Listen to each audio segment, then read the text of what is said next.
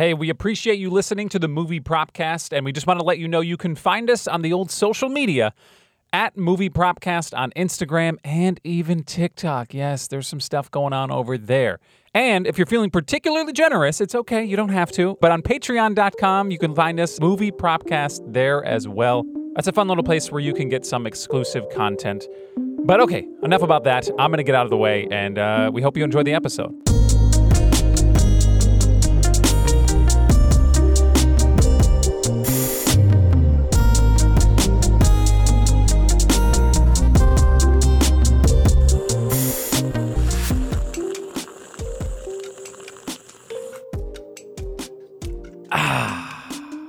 Hey guys, we're back. It's the Movie Propcast back from the dead. Just kidding. We weren't actually dead. Just to clarify, Tyler. I was a little dead. You died? A little bit. Oh my God. Yeah, I came back. You didn't even tell me. It was rough. There was like a month gap, right, where you just like stopped talking to me, and I was like, dude, are you dead?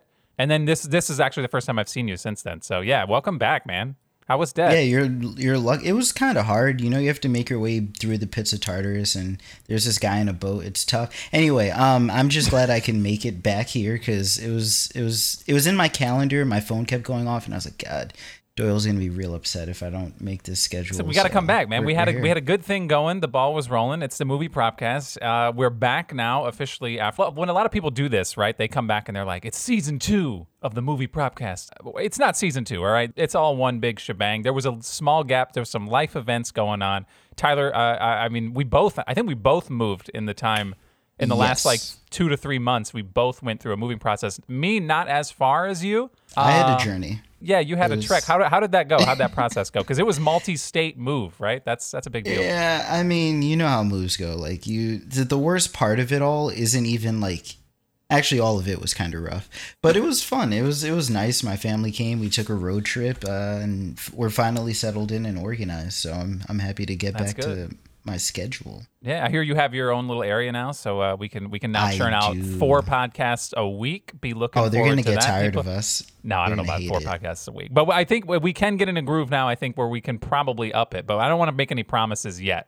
Yeah, let's get comfy. Let's get this first one back. We'll get back on the track here, and obviously we're coming back. It's my selection. We left off. You picked Mission Impossible, right? So that was the last movie we had done. That was a fun one. This one had been on my list since the very beginning of this. Since I created this podcast. I was gonna say before we even like you've been mentioning this since we spitballed the idea to create the podcast. I don't know why. I love this movie so much. It's 1998's Small Soldiers. If you know the movie, you know what we're talking about. How fun it was. If you have no idea and you haven't watched it, pause this, go watch it, come back because we're obviously gonna spoil it. I mean, the movie's what did we just say? We decided it came out July 10th, 1998. You did the math. I don't even remember what the number was.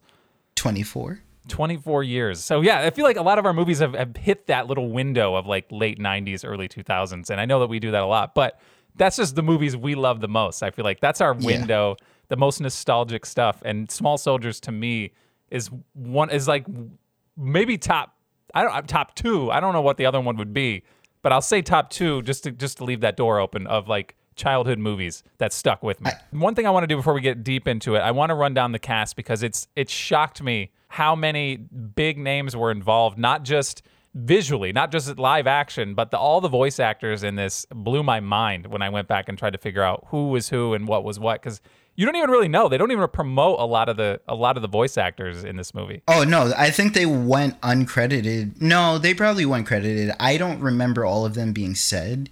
But yeah, it was just a pretty big who's who. And I'm going to say right now, you're probably about to blow up one of my did you knows. I'm just saying it right now. So when you say it, it doesn't sound like I'm making it up. No. Okay. No. So I'll say the names and then you could, if you have a little did you know, you can feel free to jump in. I won't go on a tangent. All right. If you got something, go for it. I only have 2 small ones. It's okay. No, that's good. That's what she said. I do want to read the description of the movie real quick because I think that's a good, like, I don't know. I'm reading it on IMDb. It just says, when missile technology is used to enhance toy action figures, the toys soon begin to take their battle programming too seriously. And when I read that, I was like, okay, one sentence. Yeah, that makes sense. That's it. I only reason I wanted to read it because it wasn't like the full synopsis of the movie. And I was like, that kind of gets you into the mood for it. But as far as cast... Kirsten Dunst right out the gate. Very young Kirsten Dunst. And obviously, this is we're a Kirsten Dunst podcast. We're big Kirsten Dunst fans. So I will do my shtick after this because I have a shtick. I'll run it down. But yes, we are a Kirsten Dunst. And unfortunately, as I was watching this movie, I was going through a mental checklist. And right now, she's our highest reviewed, casted. Well, no, that's not the unfortunate part. It's awesome. I love her, and it's crazy how a part of... I had a bigger crush on her than I guess I realized. She's part of a bunch of my favorite movies growing up, but after this one, I don't think there's going to be many more Kirsten Dunst movies coming up. Well, first off, how dare you? That's the only thing I'm nominating moving forward is Kirsten Dunst films. You could go for it. But, yeah, I'll give a shout out. Gregory Smith was old Alan Abernathy. Well, I didn't even say who Kirsten Dunst was in this movie. She was Christy Fimple. I licked my lips because I wanted to say Fimple with correct pronunciation. Was it Christy or Misty? I thought the boyfriend ran down the stairs. It was Christy? Christy Fimple, which is just a gross last name. I don't know why. I feel like part of that last name was because of her father. I feel like I didn't even associate the last name with her the entire movie. It was just her dad because her dad deserved all of that last name. 100%. So Gregory Smith was Alan Abernathy, obviously the main character throughout the film. Jay Moore was in here as Larry Benson. You see Jay Moore and I forgot his name. What's David Cross? Both obviously recognizable now. I think Jay Moore went on to have like a sports show now. He's got like a sports radio show now, I think, at this point. But he was a comedian, actor, went on to do that. But David Cross, it was in a lot of movies too. I think, I don't know what so many. Yeah, Scary Movie. Pretty much everything. Oh, yeah, obviously Scary Movie. Yeah, yeah. He's just been in a bunch of stuff. Like he unfortunately for people who weren't around during this time, he's like a big that guy face. Like you see him in a bunch of stuff, 100%. But you don't remember. Yeah, you just don't remember his name. He's Erwin Wayfair in this film. Phil Hartman is Phil Fimple. Phil Fimple, which God. Is disgusting. That sounds gross. It's disgusting, but it was his personality. Like he deserved all of that. Yeah. So we've done the neighbor. That's Phil Hartman's main role. He is I'm the neighbor. I'm the annoying neighbor. I was gonna say he's the obnoxious. You can't just say the neighbor. He was the obnoxious neighbor. Like I hope I'm not mistaking this. I think the only other role I know him in where he wasn't the annoying neighbor was House Guest. I think he was the main guy in that. Yeah, I'm sure he had a lead role or two somewhere, but yeah, this was this is prime Phil Hartman as annoying neighbor to me personally. Yeah, by the way, go back and watch Jingle All the Way. We went on big on Phil Hartman in that. Big Phil Hartman fan, but I actually found something a little tidbit on Phil Hartman about this movie, which is actually kind of depressing. But this was actually the last on-screen film role for Phil Hartman before he was he got murdered 2 months prior to the film's American premiere. So this was he actually passed away before this. Not passed away. He was killed before this movie was actually theatrically released. Why wouldn't you tell me that before we're on camera, man? That's terrible. What do you mean? This is big news. What do you mean? I didn't realize that until just before we started. I'm on the IMDb or the Wikipedia page. That's actually something that I didn't know even coming into this. We're learning this at almost the same time. I had no idea. I was wondering why I hadn't seen him in more stuff. How does it? I mean, not to get too morbid, but like, do you not know? Happened? You didn't know the Phil Hartman story? No. Oh, that was like a whole thing. I mean, I'm sure that there's like a documentary on it by now, but apparently he was obviously in a toxic relationship with, I don't know if it was his wife or the girlfriend at the time. There was a back and forth, whatever happened, and she wound up murdering him, and it was a whole thing. We're getting all like CSI documentary, but if you look it up, Phil Hartman, it's like it's actually super depressing because he would have been somebody awesome to have in his late years. Especially he would have been a great character actor. Oh my God. Like his roles were obnoxious, but he did them so well that you can't picture the movies without him there. Right. He's like, you love to hate this guy, right? He comes in and you're like, God, he's super annoying. Like I just, but you love that though. It's not like you never want to see him. Like that's his best part. Anyway, moving on, the actual dad, Stuart Abernathy, the owner of the toy store and obviously the father of Alan Abernathy in this movie, Kevin Dunn. He's another one that's also in the I'm the dad, the strict dad role. As obviously he's in the Transformers. We went back and he literally plays the same role in Transformers. Exactly. I'm pretty sure he adopted Shia LaBeouf and then just was the exact same character. in that movie. Right, 100%. Even down to the yard and the lawn, and that's my tree. And I'm absolutely positive that whoever was casting for Transformers went back and was like, "Who's that guy from Small Soldiers? I want that exact." Like, he literally was like, "Do this in this movie." It's the exact same thing, but yeah, he did that as well. Dennis Leary as Gil Mars, Mr. Mars. The I forget what the company was. They GloboTech.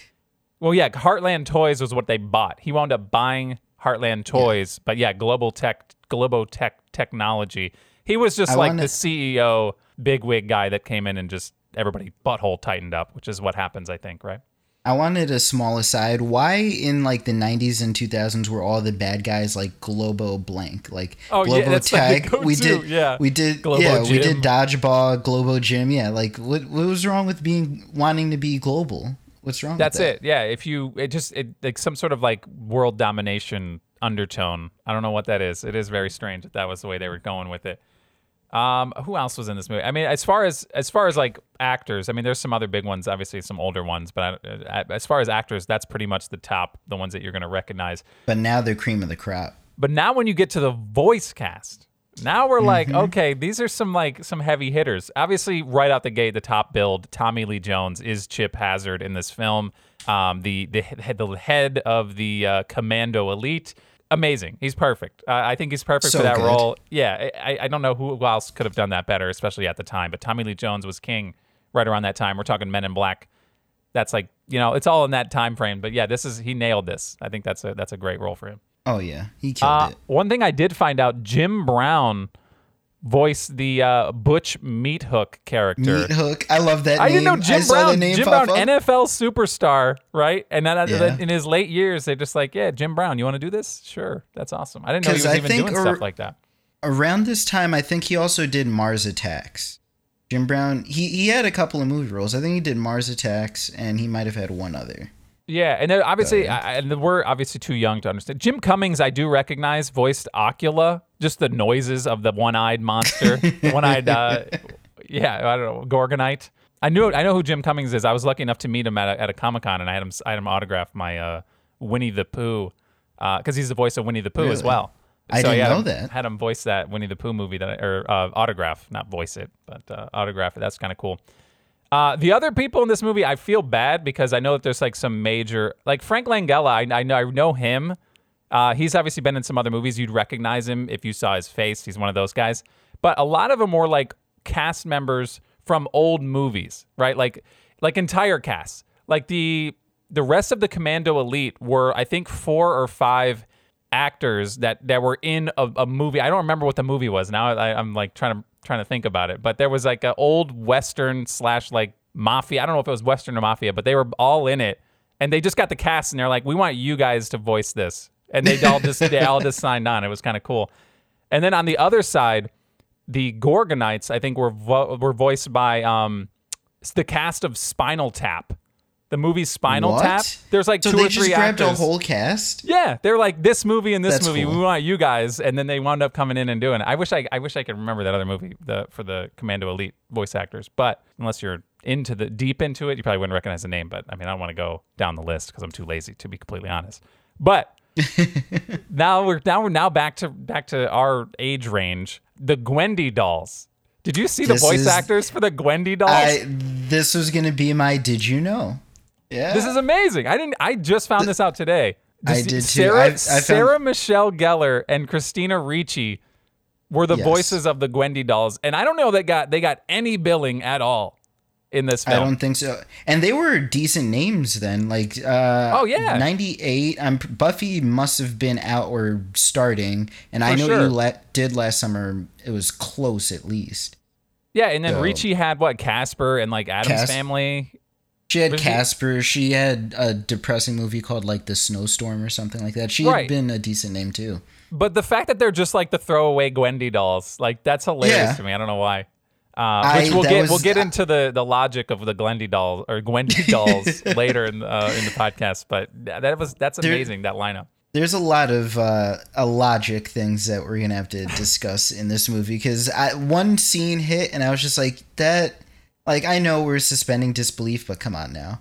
But yeah, the Sarah Michelle Gellar and the Christina Ricci thing, I wanted to shock you with. I'm a little upset you figured it out. Oh, no, yeah. I do my research, man. I try to do my homework every once in a while, you know. Let's see what I can do.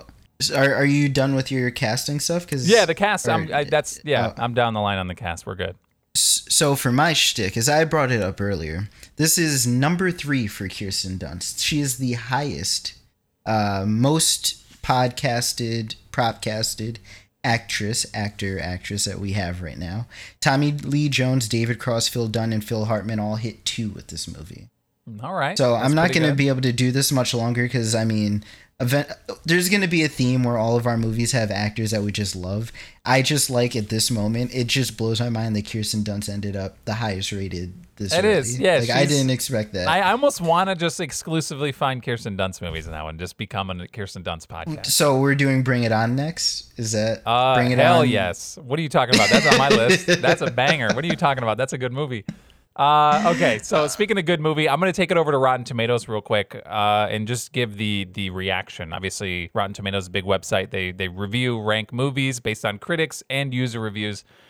Tomato Meter says this baby is a 48% out of, obviously, 100%. That's how percentages work. But 48%, this thing's dog water. Garbage. Honestly, I'll accept that. I mean, it's not the highest rate, but when you watch this movie, it's a niche movie, and parents like us, like you and I, we're gonna run out and grab this to show our kids. Yeah. But this isn't like Toy Story where every parent is showing their kid this movie. It's going to be people like us who have those fond memories. Yeah, we're the only ones keeping the Small Soldiers story alive. Yes. But I will say, yeah, that was the critics' consensus, 48%. And typically when you're on Rotten Tomatoes and people like me go in and then you get the audience score, it typically jumps to a respectable range. This movie right here, 48% Tomato Meter from the critics, 45% from the audience? It's lower. The audience hates it. I don't believe that. Yeah. What's the number on those? What's the number on that? Over 100,000 ratings. That's insane. That's crazy to me. I'm like, what do you mean? You don't have any shred of nostalgia? Couldn't even put it over 50? I don't know. To me, that's like that. When I'm scrolling through Rotten Tomatoes and I see that the audience score is lower than the critics, that's like a red flag to me. And listen, I'm not saying this movie is friggin' Shawshank Redemption, but I mean, like, It's got its merits. It's fun. It's, you know, I don't know. It's obviously early in the CGI days too. I was impressed with the CGI for knowing that it was 98. I was actually like, okay, they did. Yeah, I honestly, decent. When I was watching it, it is on Amazon Prime Video right now. If you're listening to this relatively close to the release of the podcast, it's on Prime now. I honestly thought they went back and remastered it. That's how good I thought the CGI was. I was like, this is 25 years ago, not terrible. IMDb is 6.2 out of 10. So there's that's what I'm going to go with. I think that's definitely the accurate one. So let's just forget the Rotten Tomatoes score even exists. Yeah. So as far as rating, I mean, I probably personally, if I was being realistic, like, what would you rate this out of 10? Like realistic, like movie critic. I don't know. I'd give it 5 or 6. Like, yeah. I genuinely enjoy the movie. It's enjoyable, but I can impartially say this is not a good movie. Yeah, like I think I'm right there with you. Like the highest I could go is 6 for sure. You can't go any higher than that. I would definitely watch it again, but I also have no issue watching bad movies, and I'm just nostalgic. Like, right, 100%. I wouldn't watch this all the time, but like I could go back once every couple of years and toss it on and enjoy it. Right. Yeah. This was fun for me. Yeah, I love this movie. I love watching it. Obviously, I love going back, and I nominated the movie, so I'm going to obviously shower it with whatever praise I can. I'm going to shine this turd up as much as I can is what I'm really trying to say here. But let's just get into the nitty-gritty of this movie. Before we wind up drafting the props from this film, and we obviously know that's going to be a lot of action figures in our draft, and I'll say it right now, the parameters have been set.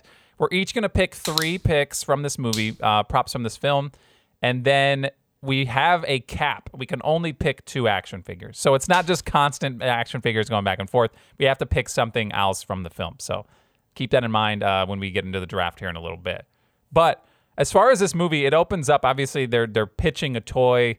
They're trying to pitch the idea to Dennis Leary, the Mr. Mars guy, Which is it Mars? Yeah, it's Mr. Mars. I don't know why I'm thinking of like Mr. Mars. I'm thinking of like the candy bar now, like right? Like isn't that like Mars, like a candy company? Well, can we talk about his assistant first? Yes. Do you remember her name? Yes. No, I don't. You don't?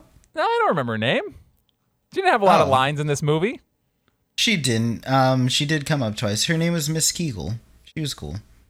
Kegel? Yeah, okay, that's an interesting... Yeah, I mean, I don't know who's making... I guess that is like somebody's job in this movie is to make these names up, but I'm still hung up on Phil Fimple. And who thought that was a good idea, because it just sounds gross. But again, like you said, it fits him. I have a question. In what world is a military defense company buying a toy company? Yes. That's obviously very odd. I guess in this world, the guy likes money. I think it was really just a financial investment more so than we're gonna merge the two. I don't think his intention was ever to merge the two. So why did they have access? Like, so for those of you who haven't seen, like he said, they're pitching toys to Dennis Leary. Dennis Leary decides to go with the more... We don't call it violence. We call it action. The action toys. So he's pitched two different ideas. He's pitched the Gorgonites, who are peaceful. They look more like animals and monsters, and they're very nice, peaceful. And then he's pitched the Commando Elite, which are militaristic. They're G.I. Joe on steroids. And he wants to go with Commando Elite, and he wants the Gorgonites to be the bad guys. Cool, I get it. He likes action. He likes violence. But later on, I forgot his name already. Jay, his name. Yeah, hold on, I can pull Larry. It up. Yeah, I think Larry. It was Larry. Yeah, it's Larry. Larry is making these toys because Dennis Leary wants the toys to do what they could do in commercials, which every human being knows is not possible. Right. Like when I was 6, I wanted my toys to do what they did in commercials. But Dennis Leary at 40 years old wants that. So Larry goes and puts computer chips, military grade computer chips in the... How does he get that access? Tell me. Okay, well, first off, they got the passwords, right? They were given passwords, and they just said, here, have full access to literally everything. Maybe it was a little early in the computer systems days. They didn't really have the little block up to stop anything. They just it was working on the honor system. I don't know. It is a bit ridiculous that, A, he was able to do that, order all those chips, start production on the actual toys, finish production, package them and market it, and send it out. And nobody knew what had actually happened, right? At no point when the chips were being placed in the back of these things' heads that somebody said, what's up with this? Nobody flagged it at any point? Also, that 3D printing was actually pretty spot on. Like when they have a really cool opening sequence where they're finally making the toys and they have these lasers doing like a 3D sculpture and it's like coming out of this goop. It honestly was like a pretty accurate depiction of what 3D printing became. Just it's no lasers. It's just like a robot hand. But it was actually a really good job doing 3D printing. Yeah, no, I thought that actually looked pretty cool. They were like clear molds that obviously came in and then you have to paint them up and everything and put the freaking my initial thought when watching this was like what was the price point on these toys, because I was wondering the entire film, and it wasn't until the very end you get the actual price point, and I was like, that's it? Like, what is this? I thought that was absurd. You mean that's it? I thought that was crazy that they're spending that much. Wait, what are you talking about? I'm talking about the retail price of these toys with military chips in their head. Yes. Yeah, okay, no. I don't care what the company is paying for them. That's fine. The fact that they're paying more for that and then can repackage it and sell it. I'll just say it. At the end of the movie, they say it's $79.95 for this toy. And it's a big ass toy. It's a big action figure with a military chip in it. And that's $80. The thing is, so when you think of it from that aspect, yes, that is a ridiculously low amount of money. From a parent standpoint, $80 for that was insane. Sorry, my vibrating. No, you're good. $80 for a toy that size. I'm like, I'm trying to figure out. I'm trying to remember what Furbies were going for back in their prime. You know what I mean? Like, I doubt it was $80, but I mean, like, it was probably like 30, 40, right? I don't. It had to be at least around there. I was going to say around 30, 40. So it's not unrealistic that you slap a military chip in and you can communicate with it and like it can learn. I mean, they don't know that, but it's a military chip. You got to charge at least double Furby price, which is probably what happened in the meeting. That's what they said exactly. So what I could tie it to is I've recently seen like magazine clippings from like the late 90s. And video games, like Super Nintendo cartridges, were going for like $69 back then. Nice. So that's something we could compare. Yeah, that's what we could compare it to. But when they're giving the pitch, I actually forgot to bring this up. Do you remember how disgusted Dennis Leary was when they said the word learn? Oh, yes. He's like, learn? We don't want these things to learn. Yeah, Erwin was like, yeah. Erwin was like, we could use these toys to help kids learn. And Dennis Leary immediately was like, learn? No. And immediately shut him down. That was it. End of conversation. That's it. Yeah, obviously it showed a lot of what his character is. He was such a strange character that even amidst the chaos at the end of the film, like an entire neighborhood had just exploded. A house was in shambles at the end of this movie. And Dennis Leary just shows up in his helicopter, lands in the street, and just starts writing checks. Like, hey, don't sue me. Thanks. Like, that's it. You imagine just having that kind of money. Like, and at no point, the man was unflappable. He didn't, like, nothing that was said, nothing he saw. He was just like, man, I'm going to have to, whatever, I'm going to have to shut these people up. He's planning his next move, but you brought it up, so now I got to ask. I wanted to save this for the end, but how much do you think the checks were that the parents were just like, oh, okay, damage is fine? Like, I don't know. I'm trying to think like late 90s, what would be... So think of it this way. If your house was destroyed, your possessions were ruined, and a man comes and writes you a check, and you have the reaction of, oh, everything's all right, how much do you imagine that check had to have been for you to be like, okay, I'm fine with my house being destroyed? I'd say absolute minimum, $1 million. I would not accept less than $1 million. I would not accept less. I wouldn't have that reaction if it wasn't seven figures. So you figure $1 million builds you your house back, and then you buy most of your stuff back.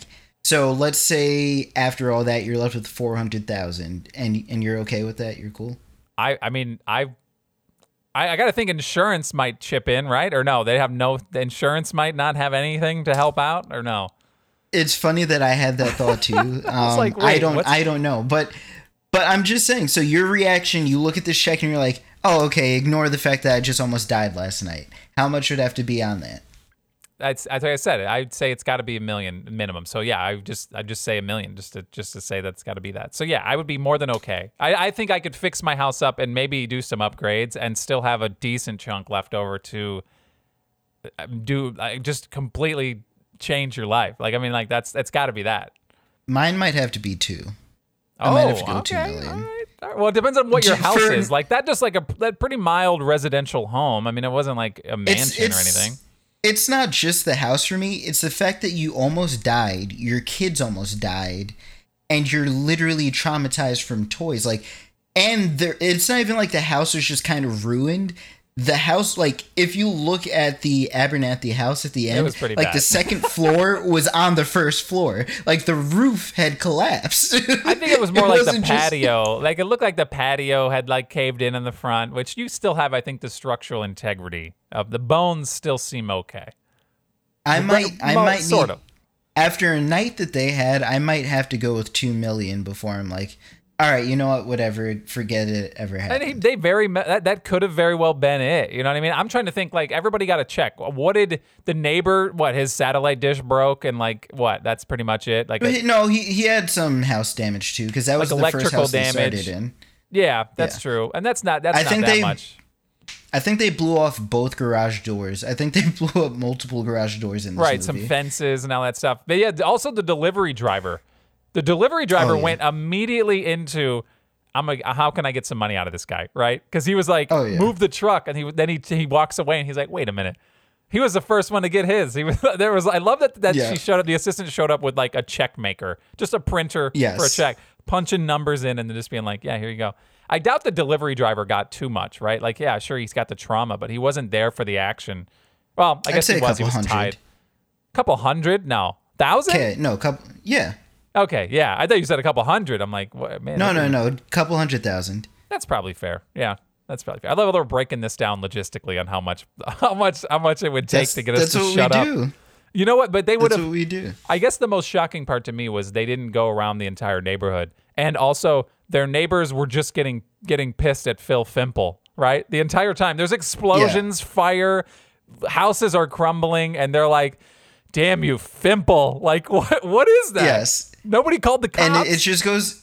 It goes to show you what Fimple was. Like, he was just that annoying guy in the neighborhood.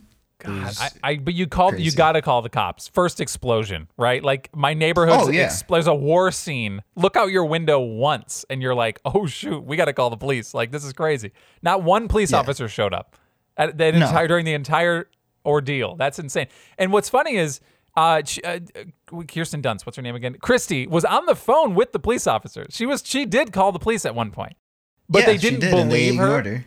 You don't say that. You don't say toys, action figures are assaulting our home and family. You say, I've got multiple injuries, gunshot wounds, and send paramedics and police. That's it. Home invasion. That's it. Yeah. That's it. And then they show up and then they deal with it, right? But I'm trying to imagine what a police officer would do.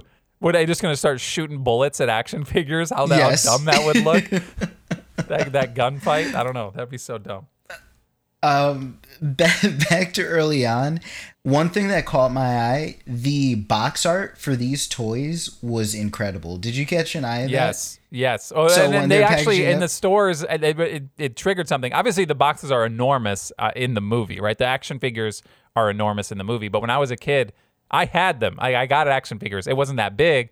But yeah, they used the same art. And like you said, yeah, it just like triggered something in me. It was like, this is sweet. Because seeing Chip like with the guns crossed and they had like an anime design style, that was sick. I was very jealous of that. They did a good job, I think, of selling the toys because I had, I think, 3 of them myself. Like I was like, I had to. Like this was one of my favorite movies as a kid. I saw them in the stores. I could see how like merchandising from this film at the time was probably awesome. Like this, especially a movie about action figures. Like that's all you need to do.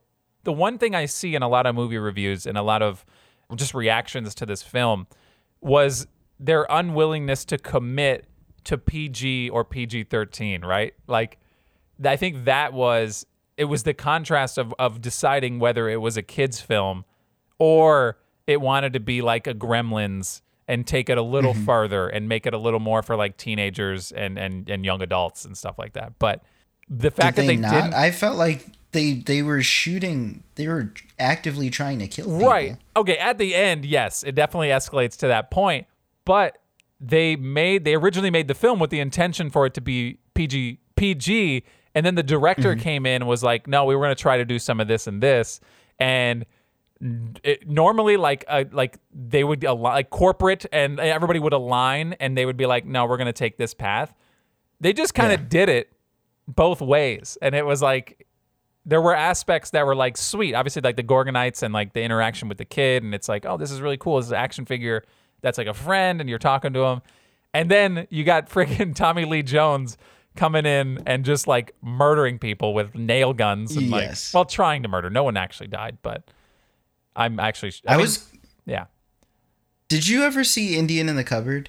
Yeah. I was getting strong Indian the Cupboard vibes watching this, like early on. Just the contrast with Archer. Obviously, there's nothing really violent in Indian. No, that's definitely that one said we're gonna do a kids movie where action figures come to life, and that's fine and it's fun. This one's like we're just gonna have like asshole army, like toys just attack everybody constantly, which is also fun too. I mean, it's fun. So speaking of that, so you're Chrissy's little brother, right? You walk in the back of the thing and a toy attacks you. You want that toy? I mean, I'm gonna be honest, I probably would be like, what is that? Like I'm intrigued, right? Like what do you get shot with like a Nerf gun? It wasn't even anything, it was a toy, right? Like, it's not like he got shot. Yes, yeah. You didn't get shot with like a corn cob holder, right? Which somebody does get shot with later in the movie. Alan gets his whole leg lit up with corn cob holders. Yes. But no, if I get harmlessly shot and it like addresses me when I walk in the room, I'm going to definitely, it's going to pique my interest. I'm going to be like, what is this? And how can I obtain one of these creatures? You would say no thanks and walk away? No, now that you mention it, I forgot that it was like a Nerf gun. I probably would. Yeah, I mean, it didn't draw blood. Imagine if he took a nail gun right to the face. What do you mean? He'd be dead. Movie starts. That's it. Very dark. That's like some Chucky stuff. Well, it's funny you say that. So one of my notes is these guys arguably, like, they're lucky. Like you said, they went the PG-13 route. They are very lucky because the Commando Elite had... They're lucky that the Commando Elite had a goal in mind and a mission, and their mission was just get the Gorgonites. Had they just been running wild like Chucky, easily more violent, more dangerous, and I would take the Commando Elite in a fight over Chucky. Like, they would have, if they just wanted to murder people, they would have wiped out the entire, at least the street. I'd say they take out two houses before things get settled. Right. So that's tough. I mean, obviously we're doing some death battle stuff here, but I just don't know because the way this movie ends, obviously they wind up triggering like an EMP, an electromagnetic pulse and everything. They just die. Obviously I don't know why they're exploding, but it really should just shut down and that would have been it. But they were literally exploding and the heads popping off. But, with Chucky, you're talking about like spirits. Like that's, I don't know how you handle that. Like how do you kill a doll that doesn't have, you can't just power a puppet down, right? Like, I don't know how that works. Yeah, I get that, but you have to figure that weakness out. I'll take my chances against something that I know I can just pull the battery out, as opposed to something that's just being possessed by a death, like an evil spirit. Like, I don't want to even try to tackle that puzzle. That's no thanks for me. Well, the thing is, you don't know. So you wake up and you open your closet and there's either a Chucky doll trying to attack you or 6 Commando Elite trying to attack you. You know nothing else. Okay, well, if I know nothing else, obviously I'm going to look at the little ginger doll and be like, I'm just going to punt it to the moon. But knowing both of them, I would take the 6 Commando Elite because, they're like, what, a foot tall? Which is, I mean, it's 6 of them can be pretty aggressive, but how strong are they really? It's not like they have, they're little robots, right? So yeah, they're probably pretty strong, but you can still just, I don't know. Like the only thing I would be worried about is their grip, right? Like a vice grip type thing, but they're not going to like throw you. They're not going to like push you over. No. I don't know why everybody was falling in this movie. Why was everybody hitting the ground? Everyone, yes. A child can pick it up and be like, look at my little action figure. And then as soon as it crawls on their chest, they're like, whoa, and they tumble over like it was like a weight or something. I didn't really understand that. But obviously suspend your belief to some point. You mentioned suspending your belief. Tell me what really put you over the top where you were like, okay, this is ridiculous. Because I think we might be on the same page. Okay, so just so we don't speed through the whole movie. So, yes, Alan got all these toys from Joe. One thing that Joe, the delivery driver, is not risking his job to give Alan all these toys. He's not. That was super weird. Yeah. He not tricks him. He talks him into like, oh, nothing ever fell off the back of your truck. And Joe was like, all right, kid. I'll give you one of each. The weirdest part. That's not even the weirdest part about their relationship. It was the fact that like he was like, "What are those?" And then the guy was like, "Let's find out." And they go in and bust. Not only open up the box to look at the toys, they open up the box of the toys. Toy. Like, what are you doing? Oh. Yes, no, that was completely unrealistic. So there's that. Alan is a troublemaker. And his dad's finally trusting him. So the first thing he does is betray his dad's trust again by doing all of this. Right. Also ridiculous. So then, as we already discussed, the toys come alive. The toys start attacking Christy. So this is where I'm getting up to the point that I was like, this is ridiculous. So they do a hostage scenario. They tie up Christy. Christy's boyfriend comes, tries to defend her, gets his pant leg set on fire, runs away, completely leaves her, which is ridiculous. Well, not only does he leave her, he left the motorcycle. Like, what did you do? Just run home? Well, I don't understand.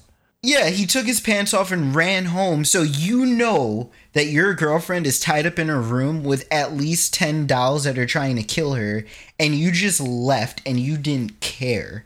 Like, he didn't call her. He didn't do anything. Yeah, that was ridiculous. That was obviously trying to suspend your belief for that. But it was really just to get him out of the picture, right? And it's like an inexcusable abandoning. Yes. And you're like, oh, yes, he's a butthole. Come on, Alan. Get a slip in there. She's available now. Like, it's all happens very fast. So the part that really threw me over the edge, though, the Commando Elite decide they need more in their ranks. So Christy has a bunch of Gwendy dolls. I apologize. Yeah, Gwendy dolls. Come on. Totally. So they decide to take their fallen comrade. I think it was Nick Nitro. Yep, Nick Nitro. They said, give me his head. Yes, they take Nick Nitro's head, rip it in half to show you their strength. He actually ripped a metal, we think is metal doll and head in half. They take Nick Nitro's chip, and everyone had one of these at one point, but it's a big circle, and it's one of those electro toys where you put your finger, the electricity goes to your finger. Yes. Yeah. So they put Nick Nitro's chip in the middle of this dish toy. It's a toy still. Yeah. And then they start taking the Gwendy dolls. They set them up and they put their heads in like upside down muffin containers. And they start bringing them to life because they're apparently recreating these military chips out of household materials. And then they're programming these Gwendys to attack. And I'm like, all right, of all the things that are happening in this movie, this one scene of them recreating these X-1000 chips, I was like, I had to pause it for a second. And I was like, where are they getting the extra chips? Like, it's not even the chips for me. It's just logistically trying to get a Barbie doll to move like that. You'd had to break every joint and fill it with metal pieces and you have to put a robot skeleton inside a Gwendy doll to make it move like that. Like, it's just plastic. So yeah, you're right. Like, what? I'll suspend my belief and pretend that one chip can make more chips. Sure. But you put them in a plastic doll's head. How's it moving? How are you moving this doll? I don't know why. All of a sudden they're full of metal now. And then like you can rip their face off. And like their faces are all distorted. And I will say, even as a kid, like that was creepy. Like that was really weird. The Gwendy dolls with like the pinched faces and like they're all weird and deformed. That was actually kind of scary as a kid. One was like peeled back with a paper clip and the skin was held back. Weird. Like, but yeah, the integrity of the dolls completely changed. And yes, that was definitely the scene in the movie where you're like, okay, well, I guess they did need reinforcements. So yeah, sure. Yeah. There was a throwaway line that caught me. I don't know if you noticed this. So the Commando Elite destroy Alan's dad's shop, and then Christy comes by later on just to like apologize and see how everything's going. And she says, "Are you running an insurance scam?"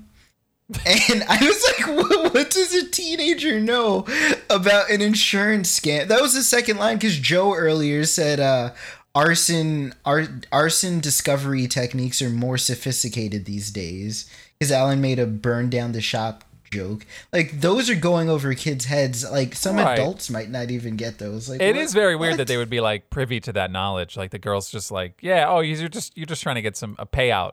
Like, the corporate espionage. Like, yeah, sure, that's how that works. Yeah, you're right. Oh, but God, that was ridiculous. No, I think I'm ready to get into the draft. There's some other things I want to hit into, but I think once we start drafting, I think it'll be a little easier to divulge. Yes. So if you're ready... You good? Nothing else you wanted to hit? We're going. No. We're going for it.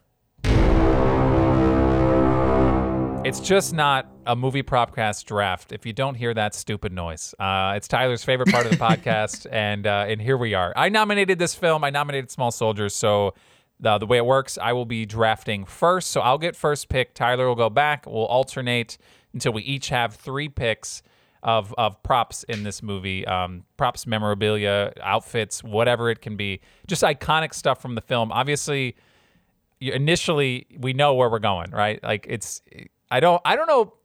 The toughest part about being first is which one of these is more iconic. I was gonna say this happened twice for us. This happened in Spider-Man, and this happened in Jingle All the Way.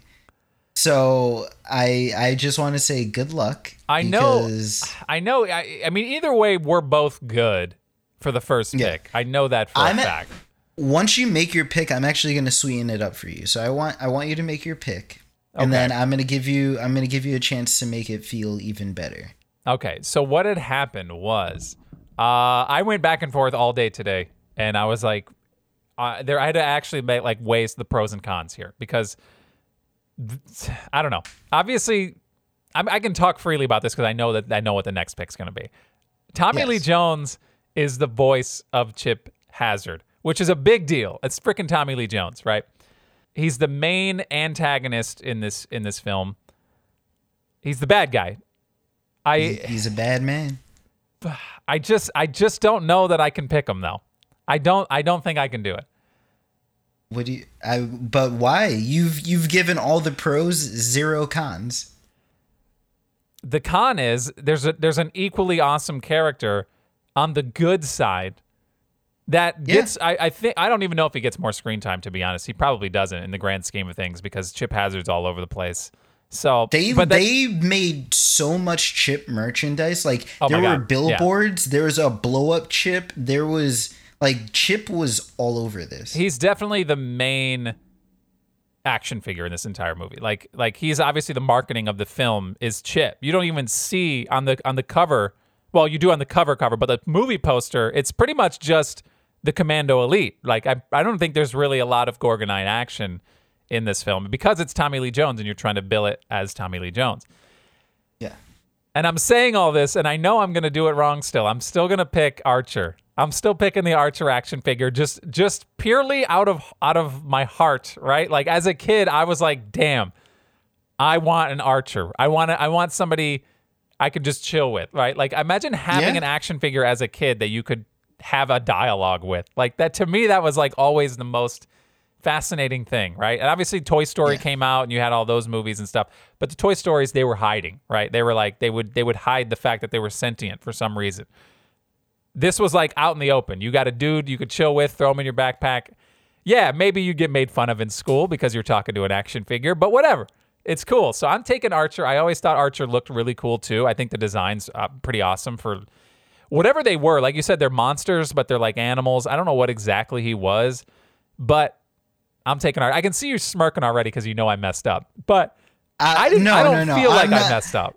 I'm not smirking because you messed up. I honestly don't think there was a losing that, right? No. Because there's two major things in this movie.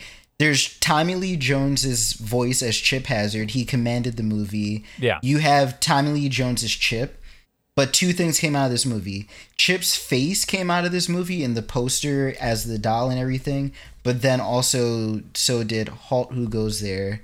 Readings, I am Archer, emissary of the Gorgonites. Like you don't know. So yes, you say you hear Chip and you're like, that's Tommy Lee Jones. You hear Archer, you might not know who that is, but you know it's Archer still. Like Archer, I liked his design; it was great. Speaking of his design, later on in the movie, the fact that he was able to shoot a nail like 30 feet up in the air onto that's kind of cool. That was ridiculous. So I think your number one pick of Archer, not bad. I'm going to sweeten it up now. Because in your mind, you're probably just picking Archer. Now. I am, yeah. I'm opening this up. Because there was Archer. Okay. There was Archer in the box, which had beautiful art. And then there was also that beautiful translucent, or not translucent, but transparent 3D model of Archer. Okay. I think the 3D models are separate. I don't think I can take those. No. I was going to say, do you want all three? No. I think those are separate. I think you think the 3D model should be separate? No, I think the 3D model should be separate. Yes, cuz that's a totally different figurine. Unpainted, clear, like that's to me it's a totally different thing. I will say the box should come with the figures though. But you know what I mean? I think every figure we get, it should also come with a box, because initially that's where they're at. They're in the box. So you'd get the empty box, you get the action figure. I think I can agree to that. I do think the 3D printed thing, that's another beast, right? I think that might be overstepping. Okay. I don't know. No, you're right, because this is the movie propcast, and it's a separate prop. You are correct. You are correct. Okay. I'm getting a little greedy. I was being nice. It wasn't completely altruistic because I wanted. I know you wanted it too. The thing is, now that you mention that, though, you did mess up, because that box art for Major Chip Hazard, my God, that was incredible. And now that I know I'm getting the box for free, you know I'm taking Chip number 2. My first pick is Chip because, goddamn, I want everyone. We might have to pop this up somewhere. You need to see what this Chip box art looked like, because that's something that they would make today. Like, yeah, it's, oh my God. He looked fluid. He had his 2 guns out. He was chill. Oh my God. Chip looks so good. Plus it's Tommy Lee Jones. Get out of here, man. I know. I made the argument for you. You don't have to say much more. I mean, obviously I made the argument for you, but it is like, I don't mind taking Archer first because, you know, I like that character more. Obviously it's the good guy. It's the leader of the Gorgonites. I think, I don't know. You can't go wrong either way. Like you said, I could have gone either way. And I think we're both pretty pleased. I think the draft technically starts now, right? Like the real draft. The only thing that is difficult for me is that Chip had so many different models, because you had the 3D printed Chip, you had the original Chip / Chip in the box, but then you also have Chip where half of his face is melted or burned off, where part of his eye is out, and you kind of have like that Terminator 2 Arnold Schwarzenegger thing going on. That's tough too, because it is like every scene kind of had a different style. So but I mean, that Chip, so throughout the movie, I was like, all right, I'm taking Chip if Archer is taken. And then they got to the end, and Chip had the eyeball hanging out. So you're taking eyeball hanging out guy. I mean, it looked definitely a lot cooler. I mean, it would look cooler. It would look cooler. I just got to take classic Chip, but it was so cool. It was cool. Yeah, he definitely looked pretty badass. Okay, so like I said, we only get 1 action or 2 total action figures out of our 3 picks. So I don't think I'm going to use my action figure pick back to back. There are some good gems, right? There's definitely some good ones. Some that I'm a little more attached to, probably for personal reasons.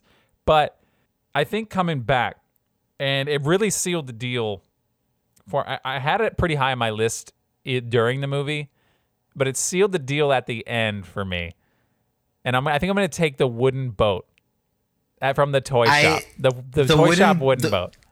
The wooden boat was. I literally put Gorgon boat. It was the last thing I added. I did not want it early on, and then when they were sailing off to Gorgon, I was like, "All right, that's a solid pick." Yeah, so it did have like a little sentimental value. Obviously, they're all on that boat, and we can talk about the logistics of putting a bunch of electronic toys in a boat and just shipping them down a river to live the rest of their lives, which could have, you know, they hit one little rapid, boom, their lives are over. They're done. They're at the bottom of the river. No, because you remember one of them was swimming in the fish tank early in the movie. I don't think water affected them. Oh, okay. Yeah. All right. Oh, I mean, that does kind of change things, but it just did seem kind of weird to me. Like, what the hell are they going to do? Like, where are they going? They're going to try to find, what is it? Gorgon? No. Is it Gorgon? Gorgon. Yeah. Why? I don't know. It just seems so weird. Somebody else is going to capture these things, right? And like try to do something with them. I don't understand that, but I do think there is a lot of value to that boat. Obviously the dad comes in, it's like his prized possession for some reason in this toy shop, but it gets a lot of screen time in the toy shop. And at the end, when they just send them all off, I feel like that's kind of... There's a lot cooler stuff. When you see this boat in a display, you're not, oh, that's the one from Small Soldier. You're not saying that. But I just think it does kind of tie a little bow on it at the end where you can just say that. So I'm going to put Archer, my Archer figure on this boat on my display, right? And that's you can have him on the front like Jack and Rose. Yeah, oh yeah. And then I'll make an action figure of me and I'll put it behind him just holding the arms out, and it'll be a beautiful moment. So precious. I'll take the wooden boat. So this is a very nostalgic return for Doyle. Like normally you're about the action. I think you took the Green Goblin in Spider-Man, right? Yeah, I did. Well, because you took the Spider-Man suit, right? That was. Yeah, is that what happened? I don't remember which way that was. I think I got the glider, and I think you got Green Goblin. The Green Goblin suit, if I remember correctly. It's just interesting because normally I feel like I'm more the nostalgic one, and I'm more of the peacekeeper. But coming back, I'm feeling different, man. Because, I mean, you took a mode of transportation, so I figure I might as well take a mode of transportation, correct? So I mean, go for it. Yeah, knock yourself out. So give me Chip Hazard's helicopter, baby. Okay. I want that. I want that Chip Hazard helicopter shooting fireworks at people. That was a lot of cool. They had a lot of little cool vehicles in this. Yeah, towards the end, it was like, where are they putting these together that fast? But yeah, they were friggin' strapped. Yeah. Yes. They freaking made a little Voltron skateboard. It was crazy. It was actually really cool. But yeah, I want that Chip helicopter. That honestly wasn't the first vehicle I wanted, but now that I got Chip, I gotta put him in his chopper, bro. Yeah, so I'll put Archer on his boat, and you put Chip and Chip in the chopper.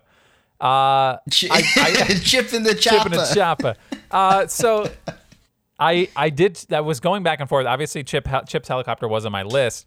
But like you said, it wasn't my top vehicle, and if for whatever reason I missed out on the boat, the vehicle that I would have picked, I'll tell you when we're done because I'm not going to pick it now. I'm not going to pick a boat and a vehicle. I've got to dip back into the action figure realm because I'll tell you what my number one vehicle was too afterwards. See, now this is when it gets tough because I now have the run of the lot here of all the secondary characters, both. There was a lot of good secondary characters. Right, so both Gorgonites and Commando Elite. So it's like I can go either way here. Wait, so you're not taking a Gwendy doll? I'm not going to take a Gwendy doll, personally, no. Oh my God, Doyle. I know, it just, you know what, they didn't have a name. It was like they're all just Gwendy bots, you know what I mean? It's kind of lame. Yeah, it's 2022, okay. So no, what I'm going to wind up, oh, you know what? You know what's even more dumb? I wish... I had another really good one. No, we can't keep doing this. No, we gotta have a cutout. No, I don't want to keep extending it. We do it every episode, and we're like, we came into this with a plan, and then we extend the draft just because we feel bad. No, I'm gonna make a tough choice here, and I gotta drop something off. Man, damn, it's. This is it's insane. It's like every character had a pretty decent role. I honestly like because I have Archer, I'm less inclined to take a Gorgonite because I do want to dip into the Commando Elite. Like I want to have that side by side, you know, just a little comparison there. Yeah. So I think I am going to pick a Commando Elite, all right? Which sucks because I'm actually passing over a lot of Gorgonites that I put on my list. You are. They all like for those of you who don't personally know Doyle, like every Gorgonite, I feel like, is something he would have up in his room. Like, everything embodied. I actually had... Your zaniness. Yeah. I'll tell you afterwards, whenever you're done, what I actually had. Because I had three action figures from this movie. Obviously, I had the main two, but I had another one that I really liked more than any of them. I feel like I could guess it. What is it? The Tasmanian Devil one. You son of a bee. How'd you know? Yeah, that was in Insaniac. Insaniac was my immediately. Dude, bro. I didn't even have to think about it. Yeah, I did. I've always kind of leaned into the chaos, and that dude was pure chaos. But I can't pick him though. That's the thing. I got to pick a Commando Elite. I think one of my favorite ones, and maybe even my favorite one. If Tommy Lee Jones wasn't attached to Chip Hazard, I still think this character was more fun throughout the movie. And I got to go with my guy. What was it? Wait, I'm tied between two. I almost want to guess this before you do. If you want to try to guess, yeah, it's a Commando Elite. It's not Chip Hazard. Who am I? Is it the buff dude, the buff white dude who gets his legs is it Brick cut Bazooka? Off on the bike? Yeah, that's my guy, yes. Bro. Brick Bazooka. I got to get him, dude. He was just so funny. He was like just this big dope, right? But like he was out there just doing his thing. And when he was hanging on the back, like he gets completely dismantled, but they put him back together. Yeah. So I want the damage, like put back together one because there's a model where really all he does is just have some tape on, right? Like it's pretty much the same doll, but he's got tape. So yeah, I want damaged Brick Bazooka. I thought he was pretty funny in this movie. Like he was honestly the most likable out of all of them. I would agree with you. I love the scene where he's like, I'm messed up, Cap. And then they come and they have a first aid kit. I'm like, why do they have a first aid kit? This is ridiculous. Yeah. And realistically, he had the exact same damage Nick Nitro did. We don't talk about that. Like, we don't talk about it. The legs were gone, though. Injuries. The legs were gone. You couldn't do anything with them. True. So, yeah. The legs were ground up, but like... Oh my god, and then Brick just handstands himself over back to his legs. He's that man, a hero, man. He knows what he's doing. Brick is a good pick. He was definitely a good pick. It was either that or Nick Nitro. They had the two biggest personalities. Right. And for some reason, the one who was like the telecommunications guy, like the one with like the visor. He was such a little slimy guy. Yeah, you just look like a slime ball.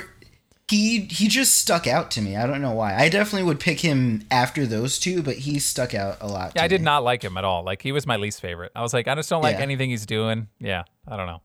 You want to something I noticed, like a small little thing when Chip goes and he gets a second army, he doesn't bring other Chips. I wrote that down and I was like, how weird is that, right? Like. There's the same amount of Chips as there are every other character. And he's like, specifically. Yeah. But my question is, they all punched out of their packaging. Why not them? Right? Yeah. Across the entire country or world, wherever they're shipped, are we just expected to believe that these are the only ones that busted out of their packaging? Well, these broke street date, though. So the whole thing was that Alan broke street date. He had them out before they were supposed to be out, so no one had time to go through the halt who goes there. I think they were supposed to come out that weekend or like the next day, and this all happened before street date. I love that not once were they tested before they hit the streets. Like, no one picked them absurd. Up after it was assembled and did the lines to see how it would work, right? No one saw that they're sentient creatures. But yeah, no, go ahead. One last pick in the draft here from Small Soldiers. So, like you, I'm going to go across to the other line. I'm going to pick a Gorgonite. I'm between two. I want you to lay out two that you think I would pick. Okay, see, now you just nailed mine. Now I'm out here going to I'm pressure's on, like I'm going to get butchered. So you think I have to pick two? I'm only picking one. Just what two Gorgonites do you think I would like? So Archer's gone. I really liked one that I don't think anybody likes, personally. We already talked about Insaniac, so I feel like I can't guess that. He's up for it. Right. He's up for it. It's possible. I really liked Punch It and Scratch It. The horn, the freaking horn monster, the big one with the little like orange guy. Yeah. I think it's I don't I now I'm picking for myself again. I just like them all, so it's like I don't know. Doyle, just truck. Hey, just. I'm taking. I'll pick that one, and then I guess we'll go with freaking Ocula, the freaking eyeball. I don't know. I wish I could share my screen. I've written down Punch It and Ocula. Dude, they're awesome. They're awesome. I don't know why I love it so much. Ocula creeped me out at first because I have a thing with eyes, but Punch It, I don't know why I loved Punch It. Like, even more than Smash It. You just look like a rhino dinosaur monster, yeah. Like, I wanted to, like, smash it more because he had, like, the stone tied to his hand. Yeah, but that was something about Slamfist, I think his name, yeah. Yes. Yeah, the little, like, creature that was attached to Punch It. Is Scratch It for some reason. That's a combo deal for me. If you're picking it, that's a combo deal. I appreciate that. I'll take it. I didn't care so much. Slamfist, yes. Yeah. I'm gonna go with Punch It. I like it. I would like to take Ocula, but it would creep me out a little bit having that eye just stare at you. Ocula was very high on my list, and I passed over it because I wanted the contrast of both, right? Just because for the sake of the draft. By the way, we're drafting. When we're drafting with our imaginations here, pretending that we have an infinite size display room for movie props, right? So I just love the designs of pretty much every one of these characters. Other than the Commando Elite, it's pretty boring, right? It's just pretty much generic army dudes. But the Gorgonites are so interesting. Like you said, the Punch It one is strange. You're trying to figure out like what animal it is. It's definitely like inspired by some sort of rhino elephant combo. I don't know what that is, but The horn isn't even a horn. It's like a, it does what a horn does, but it's like a plate. Like, I don't know. It's very strange, but no, that's a good pick. That one's definitely up there. You got to trust yourself, man. You had it. You didn't trust yourself. All right. No, it's good. So I'll give you Punch It, and I'm going to give you the Scratch It, because to me, they're a combo deal. So Punch It, Scratch It. So let me recap the draft real quick, and then we can go in the undraftable ones, the ones that didn't get picked. But there's no love for Frankenstein? Oh, hell no. At all? Bro, didn't even make my list. I actually didn't even write him down. I felt really bad, but I was like, I'm not touching that guy, bro.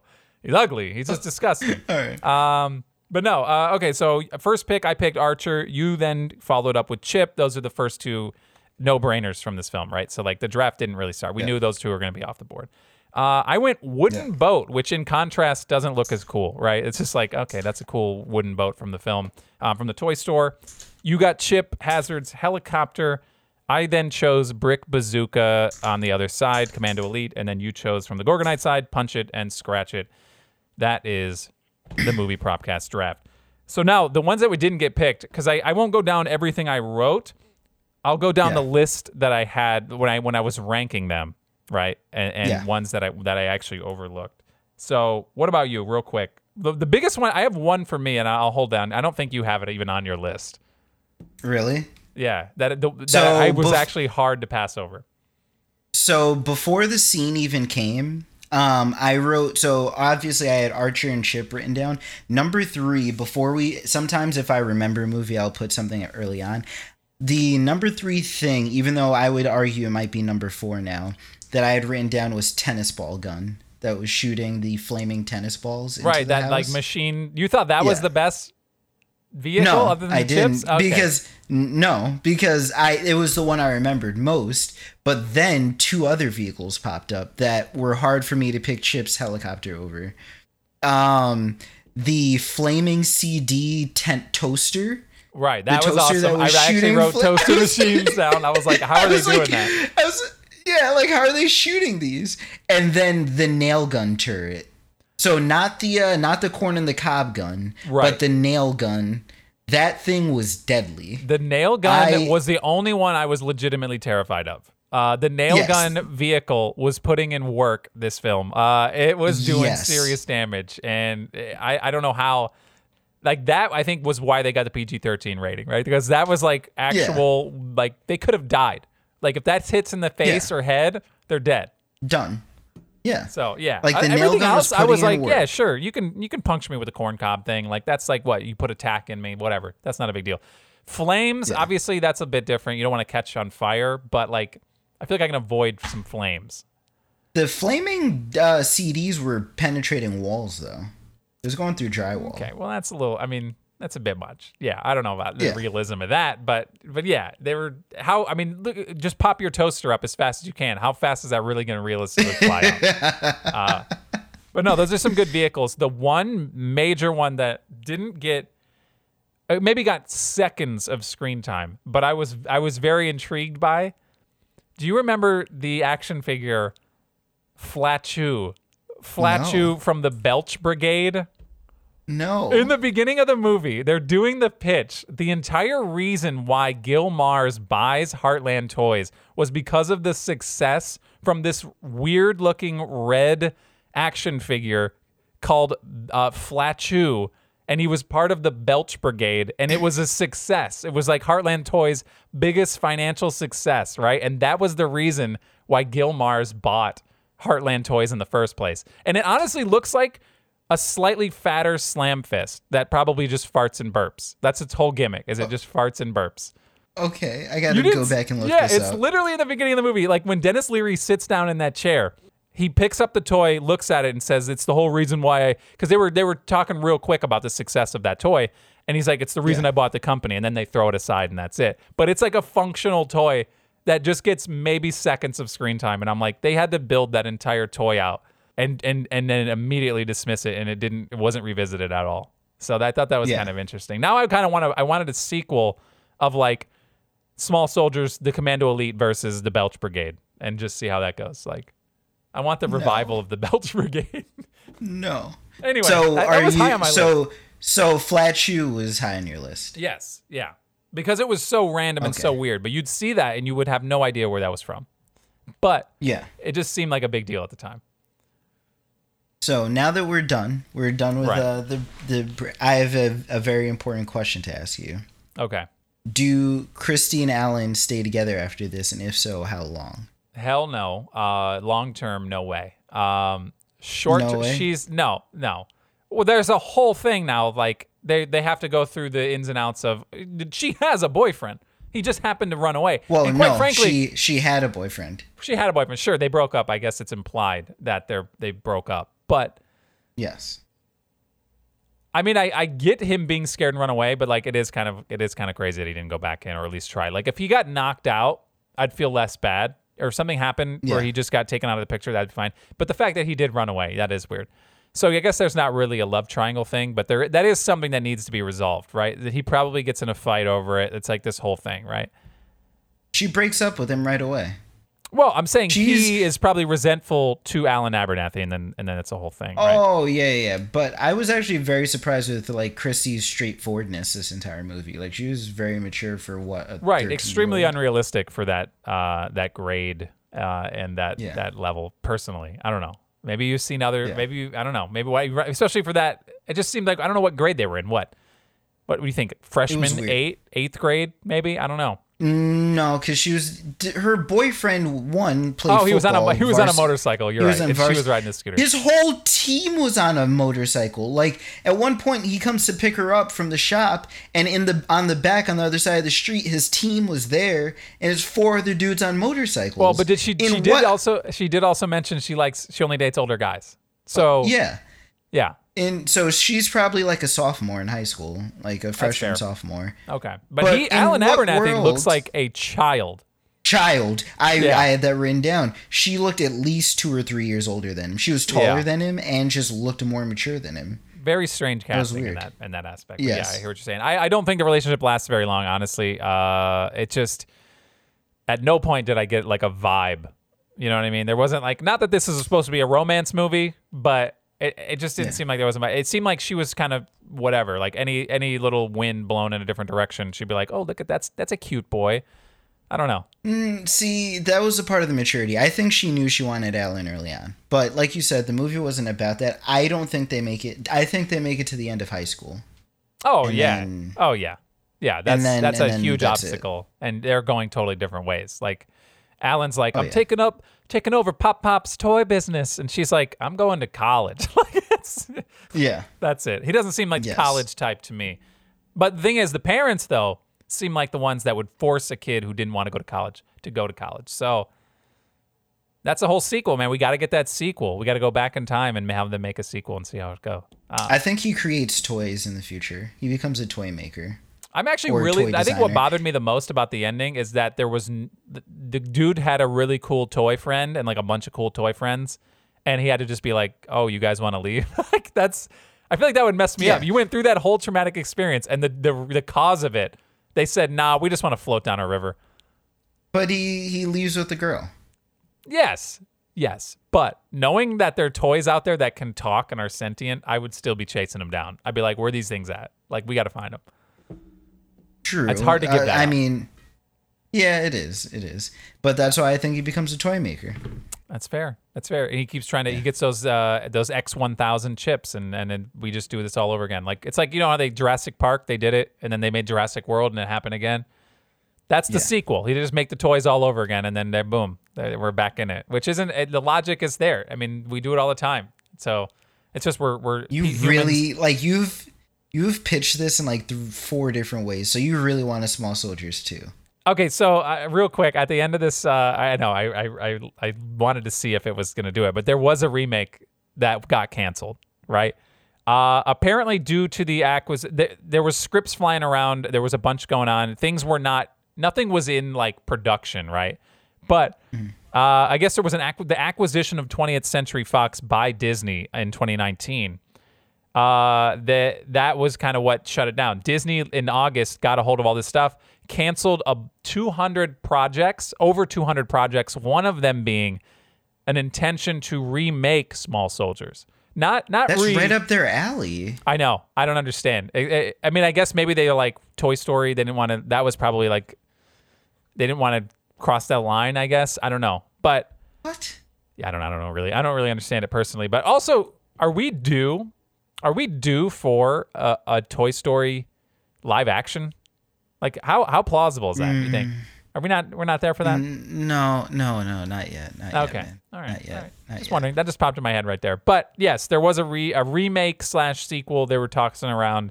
Disney bought it, killed it, and that's where we are. So people waiting 25 years for a sequel.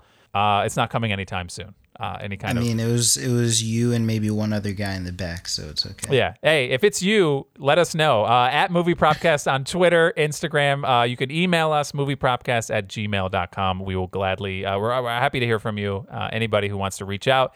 And you can stay up to date and catch us on social media. We actually record this podcast video and audio, so if you want to watch us yell at each other, and then draft and just overall conversate, which I think is a word. It's not. You can go to YouTube and search for the Movie Propcast as well and hit us with the subscribe there.